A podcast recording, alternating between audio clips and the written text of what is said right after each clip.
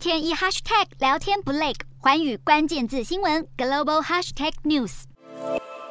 美国纽约市的疫苗接种站外大排长龙，民众们在烈日下等候施打疫苗，希望能尽快提升对病毒的免疫力。但他们想预防的并不是大家所熟知的新冠病毒，而是同样正在肆虐全球的猴痘。猴痘疫情正以惊人的速度扩散全美，截至当地时间十八日，已有四十五个州通报至少一千九百七十二起病例。而在疫情重灾区纽约市，当地政府已经开设了三间猴痘疫苗接种站，并从美东时间十五日开始开放九千两百个时段供民众预预约，但名额却在短短七分钟之内全被抢光。这也显现了要在严重缺乏猴痘疫苗的纽约打到针非常不容易，只有手脚够快的人才能顺利预约接种。对于全国猴痘病例即将突破两千。大关，多名美国防疫高官都出面表达对疫情的担忧。美国总统首席医疗顾问福奇已经表示过，目前所通报的病例数很可能只是冰山一角。福奇警告民众必须更严谨看待猴痘疫情。而美国食品及药物管理局 FDA 前局长高特里布也指出，